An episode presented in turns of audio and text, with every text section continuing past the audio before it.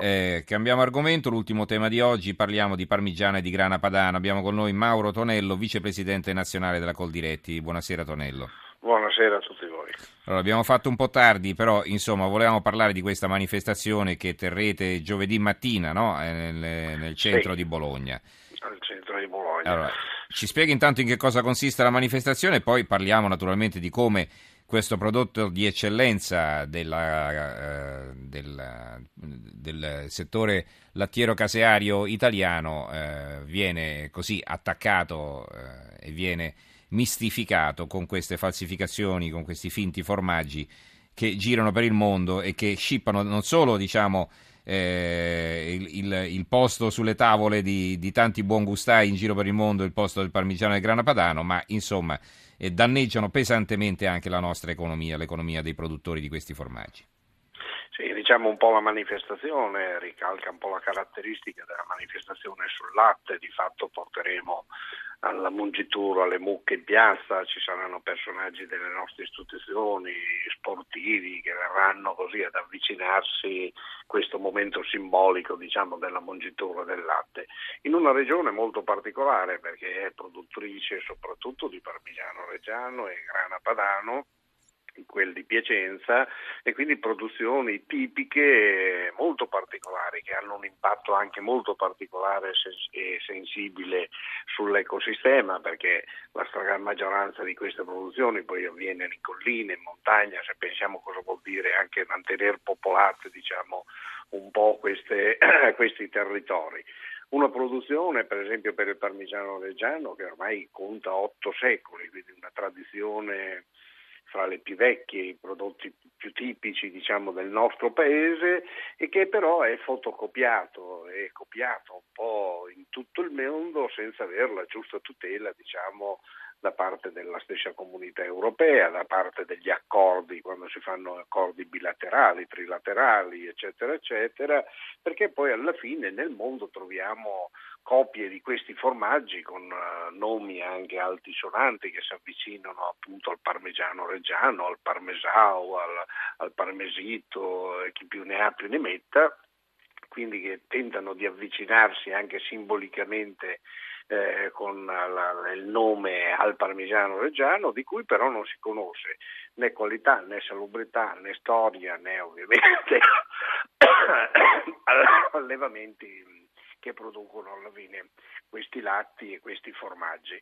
Eh, noi in pratica che cosa diciamo? Beh, stiamo assistendo un po' alla distruzione di un patrimonio che per l'Italia non vuol dire solo produzione agricola, ma vuol dire un contesto socio-economico, una PLV molto importante senza che il consumatore neanche possa scegliere quando va ad acquistare il, il, il, il prodotto liberamente e per liberamente noi intendiamo che nell'etichettatura sia scritto a chiare lettere dove eh, è stato prodotto quel bene.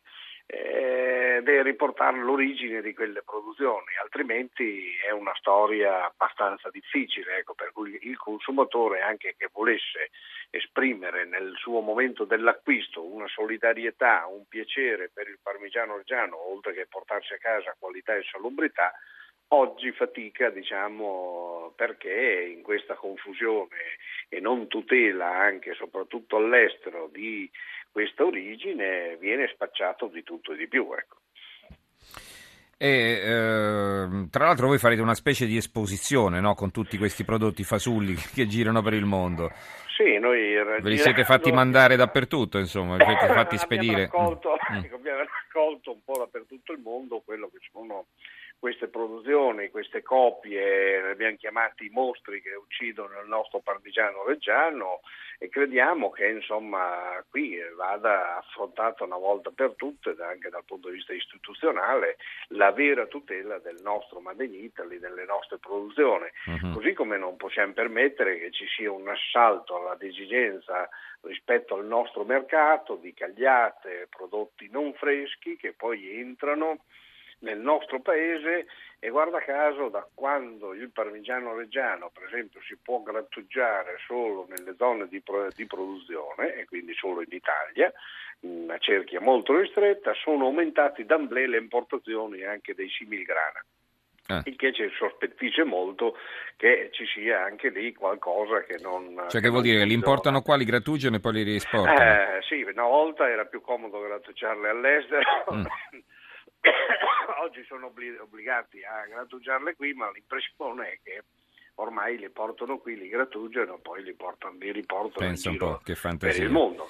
Senta, eh, qual è la dimensione del mercato del parmigiano reggiano e del grana padano? Intanto qual è la quota delle esportazioni sulla produzione totale? Ha un'idea più o meno? Beh, diciamo che per quel che riguarda il parmigiano reggiano siamo a 70 e 30, quindi ehm, la, la, la, grandissima quota diciamo, è proprio consumata nel nostro paese, solo, uh-huh. ahimè solo il 30% eh, va all'estero. Un po' diversa è la percentuale del, del grana padano. Mm.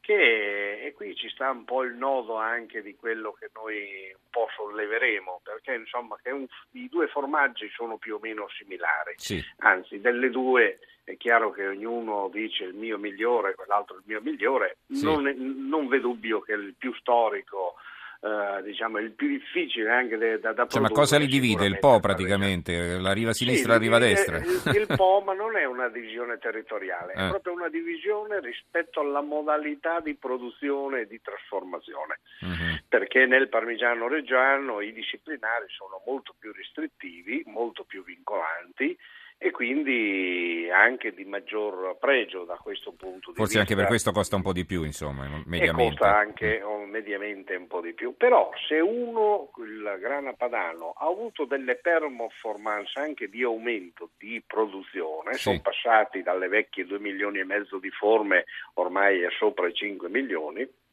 il parmigiano reggiano ha una stabilità attorno ai 3 milioni di forme che non riesce mai a sfondare. Ogni volta che ci sono 10 forme in più c'è una crisi di mercato vera, strumentale, fatta d'arte, eccetera, eccetera, e noi qui diciamo, ecco, anche il consorzio di tutela dovrebbe sicuramente darsi molto più da fare per uh-huh. uh, smuovere questo tipo di situazione. È abbastanza sintomatico che con la sete di italianità, di Made in Italy, di sapori che nel mondo ci viene riconosciuta, questo formaggio rimanga un po' fermo lì uh-huh. al mhm. palo. Ecco. Eh, bisognerebbe lavorare di più per farlo apprezzare nel mondo, no? Certo, eh, certo, questa è una delle questioni che noi solleviamo in maniera abbastanza pressante perché siamo convinti di questo, che ci siano degli spazi da conquistare enormi per un formaggio formaggio che non potrà eh, avere delle esplosioni enormi, ma può arrivare molto più là.